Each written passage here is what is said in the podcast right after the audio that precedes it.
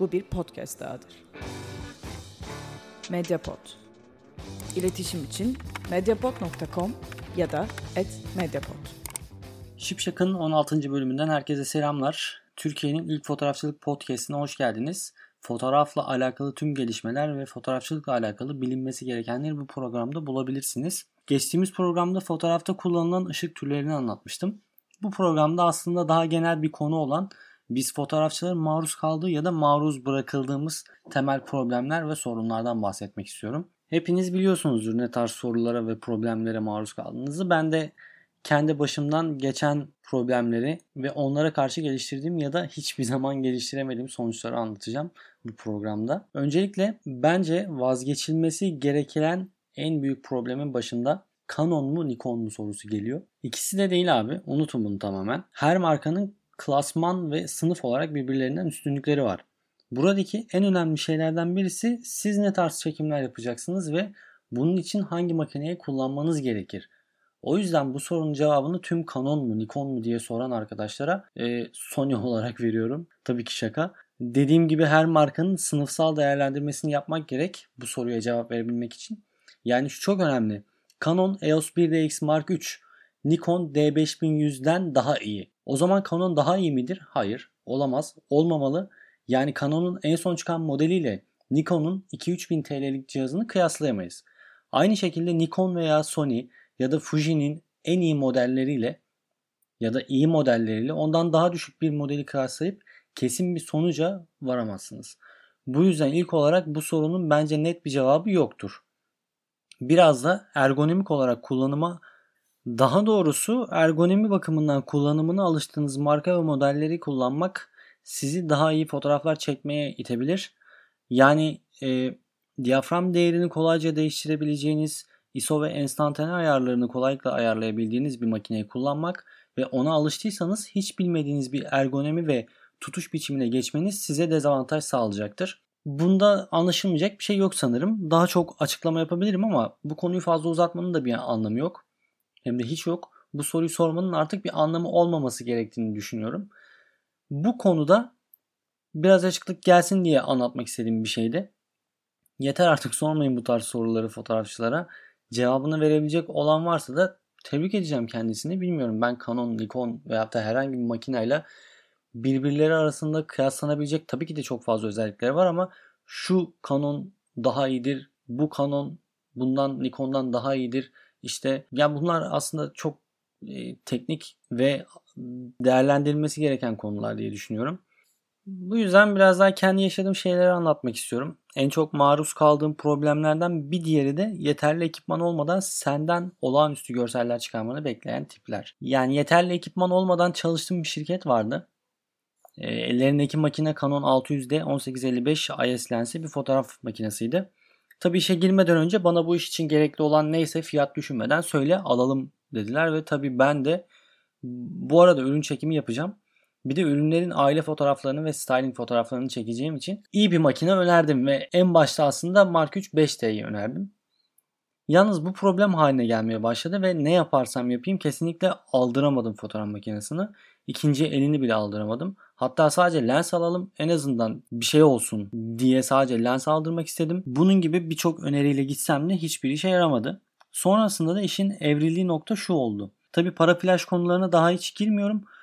Konunun evrildiği nokta sen kötü çekiyorsun olmaya geldi. Tabi ben ne kadar iyi işler çıkardığımı bilsem de belli bir süreden sonra ulan acaba mı diye insan soruyor kendi kendine ve en sonunda o işten çıkmaya karar verdim. Çıktım da o işten çıktıktan sonra da yaptığım ilk işte kendi makinamla mükemmel görseller çıkardım tabii ki. Burada anlatmak istediğim yeterli ekipmana sahip olmayan herhangi bir şirkette işe başlama gibi bir durumunuz söz konusu olursa öncelikle ekipmanları yenileyin. Sonrasında iyi bir bilgisayar bunları yapmadığınızda benim gibi sadece canınızı sıkarsınız. Halbuki iyi ekipmana sahip olsanız iyi işlerde çıkarabileceğinizin farkındasınızdır umarım. Ben en azından bu işi deneyimleyip gördüğüm için bunu söylüyorum. Ben şimdi kendi işimi yapıyorum artık. O yüzden biraz daha rahatlamış durumdayım. Ama siz de eminim ki bu tarz şeylere maruz kalıyorsunuzdur. Kesinlikle taviz vermeyin. Tek tavsiyem bu olur. Zaten kötü ışıklarla kötü bir makineyle yapacağınız çekimler sizi de tatmin etmeyeceği gibi kendinizi geliştirmeniz de oldukça yavaş olacaktır. Fotoğrafçılığın her alanında o alanın kendisine ait dolu problemi karşınıza çıkacak eminim. Ve tek yapmanız gereken bence ki kendi tecrübelerimden faydalanarak bunu söylüyorum. Sakin olun abi. Telaşa kapılmayın. Kendinizi yetersiz görmeyin. Problem neyse ona odaklanın, netleyin ve çekimi bitirin. Mesela ilk olarak karşılaşabileceğiniz en büyük problem hafıza kartınızı unutmak. Bu probleme karşı söyleyebileceğim tek şey unutmayın. Çünkü hafıza kartını unuttuysanız ve önemli bir çekime gidiyorsanız tek yapacağınız şey geri dönüp hafıza kartını almak olacaktır. Ben mesela asistanlık yaptığım dönemde çekime gittiğimiz yerde paraflaş ışıkların elektrik kablolarını unuttuğumu biliyorum. Hatırlıyorum daha doğrusu. Pardon bir tanesini unutmuştum. Tek ışıkla çekim yapmıştık ki iyi bir patronum vardı. O yüzden bir problem çıkmadı ama tabii ki dikkatlice her şeyin yanınızda olduğundan emin olmakta fayda var. Buna geliştirebileceğim örnekler kartı formatlamak yanlışlıkla, bataryayı şarj etmeden çekime gitmek ve benzeri aksaklıkları söyleyebilirim. Hatta en çok şuna maruz kalmışızdır. Sen fotoğrafçısın al sen çek. Sonra ya güzel çıkmamışa maruz kalmışızdır büyük ihtimalle. Eminim hepimizin yaşadığı problemlerden bir tanesidir. Ee, bunun dışında şey gibi bu arada e, sen fotoğrafçısın işte gitar aldım hadi çal amcalara. Bu da kötü bir şey. Bir işte erbapsan o işin erbabıysan al sen yap ama kötü de yapabilirsin yani. Her neyse konum bu değil zaten. Ne istediğini bilmeyen müşteriler de dahil olmak üzere ne istediğini bilmeyen, işi sana bırakan ve sonrasında yine ya bunlar gerçekten çok kötü olmuş deyip para vermekten kaçan tipler. Bununla ilgili de bir yanım var. Sanırım bunu da her yerde anlattım ve canım sıkılana kadar da anlatacağım büyük ihtimalle. Bir cam firması için cam ürünlerin çekimini yapacaktım. Ee, şahısla anlaştım. İşte fiyatı kıra kıra kare başı 5 TL gibi komik bir rakama 400 kareye yakın ürün çekimi yapacaktım. Tabi öncesinde kapora aldım. 200 TL. Ürünleri çektim ki bence güzel de çektim. Daha sonra şahsa yolladım ve aldığım cevap ya biz böyle istemiyorduk. İşte şunu istiyorduk. Şöyle istiyorduk, böyle istiyorduk gibi bir sürü bahaneyle parayı vermedi tabi. Ben de görselleri teslim etmedim. O ayrı. Ama harcadığım emek ve zaman boşa gitmiş oldu bu durumda. Burada da kendime şöyle bir öz eleştiri getiriyorum. Siz de bence bunu her daim yapın. Ben de acemi olduğum için şahsın ne istediğini anlamadan işe başladım ve bitirdim. Benim için ürün çekimlerin çünkü sabit bazı kuralları vardır. Yani ürün çekimi istendiği için o kuralları uyguladım ama yanıldım. Ve buradaki hatam müşterinin öncelikle ne istediğini anlamak ve benim ne yaptığımı görseller yani referanslar sunarak düzgünce anlatmak olmalıydı. Siz ne yaptığınızı, nasıl yaptığınızı önceden anlatırsanız ve ben bu işte bunu yapacağım derseniz ve okeyletirseniz sonrasında da başınız ağrımayacaktır. Ki benim başım ağrıdı. Sonra da bir de benden dönüp 200 TL istedi. Yani sen bana hiç fotoğraf görsel vermedin. Yok bilmem ne yapmadın deyip benden de 200 TL istedi. Ben de güzel güzel yediğimi söyledim tabii ki de o paranın tamamını. E, bunlar bir iş yaparken karşılaşacağınız çok basic problemler ve üstesinden gelinebilir bence. Bu hemen hemen her iş kolunda, her iş dalında ortalama rastlayacağımız problemlerin bazıları.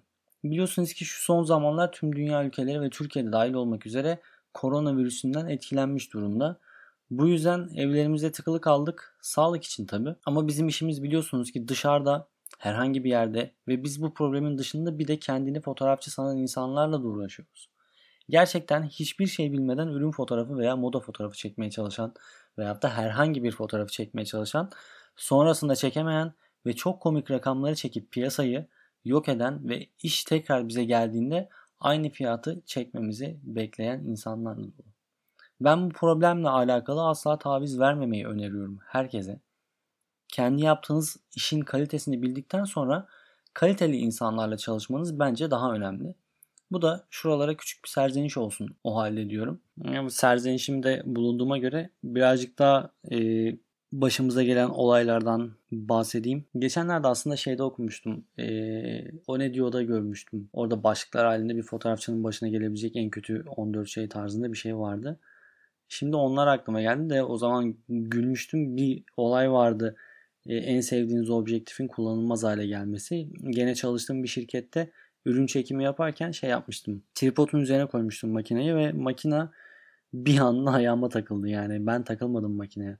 Makine tripodu ayağıma takıldı ve objektif üzerine kafalama düştü. E, tam biliyorsunuz bayonetin girdiği tırnaklar vardır objektifin üzerinde. O tırnaklardan bir tanesi kırılmıştı. Tam böyle oturttuğumda ekrandan görüntü alabiliyordum. Bu arada orada Nikon kullanıyordum. Yani Canon'da kullandım, Nikon'da kullandım, Sony'de kullandım. Fuji'de kullandım, Minolta Dynex'te kullandım.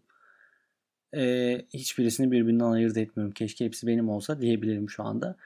O bayonet tırnak kısmı kırılmıştı ve tam böyle elimle oturtmadığım zaman hiçbir şekilde görüntü alamıyordum. Bu da başımıza gelebilecek en kötü şeylerden bir tanesi bence. Kullandığımız bir objektifin, sevdiğimiz bir objektifin hatta şu anda objektif fiyatları çok pahalı olduğu için dikkat etmemiz gerekiyor.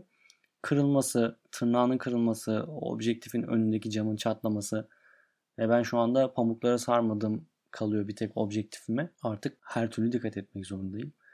Ee, bir de şey vardır. O istediğin anı kaçırırsın ya fotoğraf çekerken.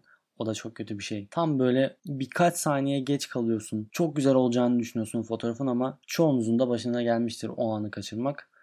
Bazen de o anı hani yakalıyorsun ama netlik olmamış. İstediğin kare tam o değil. İşte ya model çekimi yapıyorsun modelin gözleri kapalı çıkıyor. Arka plan tamamen koyu çıkıyor. Doğru pozlama yapamıyorsun. O anda ışığı doğru ayarlayamıyorsun. O anı kaçırmakla alakalı değişik herkesin şeyleri vardır muhakkak eminim ki. Bununla alakalı maillerinizi bekliyorum. sipsakpot.gmail.com'a mail atabilirsiniz. O anı kaçırdığınız özel görüntüler hangileri ve küçük bir anıyla yazarsanız ben de bir sonraki programda kaçırdığınız o anlarla alakalı güzel bir derleme yapmak istiyorum. Bir de şu şey tipler vardır. Instagram, Facebook profili için fotoğrafımı çek. İşte internette kullanacağım abi ya çok önemli değil. Yani nasıl olsa deklanşöre basıyorsun bir kere ya, ya senin yaptığın değiş mi falan ne olacak bir tane fotoğraf çeksen falan diyen tipler vardır. Ölümüne gıcık olduğum tiplerdir. 5 dakikalık iş abi basıyorsun çekiyor ve gidiyor yani. Ondan sonrası hmm, renk ayarı, retouch'ı, color correction'ı bütün her şeyi sana kalıyor. Dekupesi daha dahil olmak üzere yapıyorsan dekupe tabi. Ondan anlamayan bir insan için gözüken tek bir şey var. O da basıyorsun geçiyor abi 2 dakikalık iş. Ne olacak ya? Hiçbir şey olmuyor abi işte. Olsa keşke. bir de e, bazılarımızda şöyle bir şey olur. Mesela bir şey hayal edersin ama onu bir türlü dökemezsin göz önüne veya da nasıl hayata geçirmek diyeyim yani. Hayata geçiremezsin. Bir türlü istediğini çıkartamazsın aklında böyle inanılmaz olağanüstü bir fikir vardır. Belki bir hani fotoğraf serisi çekeceksin bu fikirle alakalı ama bir şekilde onu hayata geçiremiyorsun. Onu hayata geçirememizin en büyük sebeplerinden bir tanesi bence harekete geçmemekten kaynaklanıyor. Harekete geçersek istediğimiz fikri hayata da geçirmiş oluruz. Yani harekete geçtiğimizde en azından şöyle deneme yanılma yöntemiyle bir ışığı bir tarafa koyarsın veya da gün ışığı kullanırsın veya da başka bir açıyla, başka bir objektifle, başka bir kamerayla çalışmayı denersin. Ama bir şekilde hayata geçirmeye uğraşmak için harekete geçmekte fayda vardır diye düşünüyorum. Bence hayal ettiğiniz projeyi harekete geçirin öncelikle. Hayata geçirmeyin. Bir de en çok yaptığımız hatalardan bir tanesi bence gün tam ortasında, günün tam ortasında fotoğraf çekmeye çalışmak. Ama şunu da unutmayın. Öğlene kadar çekeceğiniz fotoğraflar ve akşam gün batımında da dahil olmak üzere çekeceğiniz fotoğraflarda bazı durumlar var. Gün ortasında çektiğiniz fotoğraflar yani öğlen 12, 1, 2, 3 hatta güneş tam tepede olacağı için çok kontrastlı, çok keskin kontrastlı gölgeler oluşacak ve keskin kontrastlı gölgelerden kaynaklı bir taraf çok parlak olacakken hatta tepede olduğu için genelde yüzünüzün veya da modelin üst kısmı daha aydınlık, burnunda ve çenelerinin altında hep gölgeler oluşacaktır ve çok net keskin kontrastlar olacaktır. Bu da bizim için dezavantajdır bence. Ama e, bir de akşam çekeceğiniz görsel fotoğraf şunu da unutmayın ışığı kaçırmadan ışık yani güneş batmadan önce çekilmesi gerekiyor. Güneşi kaçırabilirsiniz. O yüzden 3 ve 5 arası uygun bir zaman dilimi diye düşünüyorum. 3-6 yazın 7'ye 8'e kadar sürebilir bu. E, güneş tam böyle batmadan önce güzel kareler yakalayabilirsiniz. En çok karşılaştığımız zamanı denkleyememe problemi, ışık açısından zamanı denkleyememe problemi bence.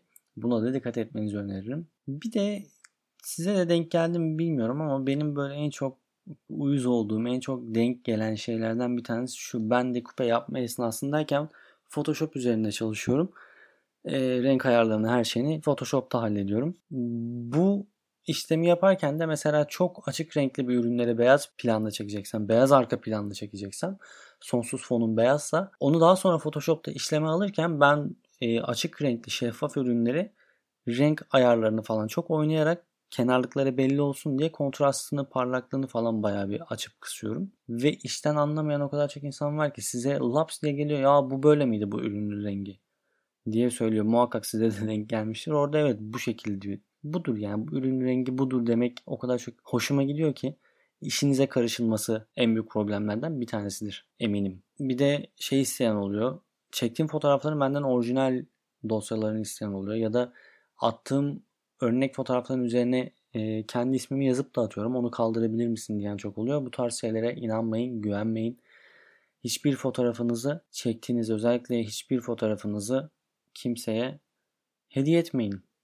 Öyle söyleyeyim. Yani ticari bir amaç güdülüyorsa o fotoğraf üzerinden kesinlikle hediye etmeyin. Tabii ki de siz de paranızı alın o işten. Ee, onun dışında söyleyebileceklerim aslında bu kadar. Ha bir de şey var ya sen fotoğrafçısın ya biz bir etkinlik yapacağız işte akşamleyin bir şeyler yapacağız. Sen makineye getirir misin falan filan diyen tipler vardır. Hani ortaokullarda falan denk gelmişsinizdir. Arkadaşın senden bir haftalığına e, ayakkabını ödünç almak ister ya aynı onun gibi bir şey diye düşünüyorum ben. Çok uyuzuma gidiyor. Bir de en çok uyuzuma gidenlerden bir tanesi. Daha çok en çok uyuzuma giden demeyeyim de sevmediğim şeylerden bir tanesi. Çekim yapma tarihi belli çekim yaptıktan sonra düzenleme tarihi belli olan işlerde ertesi gün kalkıp çalıştığın insanın sana ya göndersene fotoğraflarını niye göndermiyorsun? İşte ne zaman göndereceksin? Ne zaman biter? Abi dur bir saniye. Dur bir dakika daha yeni başladık. Yani iş daha yeni bitti. Ben bir dinleneyim çünkü çok yoruldum. Hani biz eğilerek, kalkarak bilmem ne yaparak fotoğraf çekiyoruz. Bir dinlenelim. Zaten sana 7 gün süre vermişim veyahut da işin yoğunluğuna göre 3 gün, 5 gün, 7 gün arasında bir süre veriyorum bu süreyi vermişken kalkıp ertesi günü abi fotoğrafları göndersene niye göndermiyorsun yaptıkça gönder falan filan tarzında yok abi göndermiyorsun. Kesinlikle göndermeyin. Yaptıkça gönder diye bir şey yok. Bunu ben ne yazık ki bazı müşterilerimde yapamıyorum ama çoğunda yapmaya çalışıyorum. Yaptıkça gönder diye bir şey yok. Şöyle bir şey var. İşe başladınız. İşe başladığınız andan itibaren o bir iş yapma sürecidir. 10 günlük bir süreçse 10 günlük bir süreç verirsiniz. Sözleşirsiniz, anlaşırsınız. Yazılı veya da sözlü hiç fark etmez. 10 günün sonunda bütün her şeyi teslim edersiniz. Ama karşılığını aldıktan sonra ve onun arasında sizin işinize karışılmasına çok fazla müsaade etmeyin ki bu sefer işler çok karışıyor. Ben bununla da çok karşılaştım. O yüzden bu bence en büyük problemlerden bir tanesi olabilir diyorum. Ve bu haftalıkta bu kadar diyeyim artık.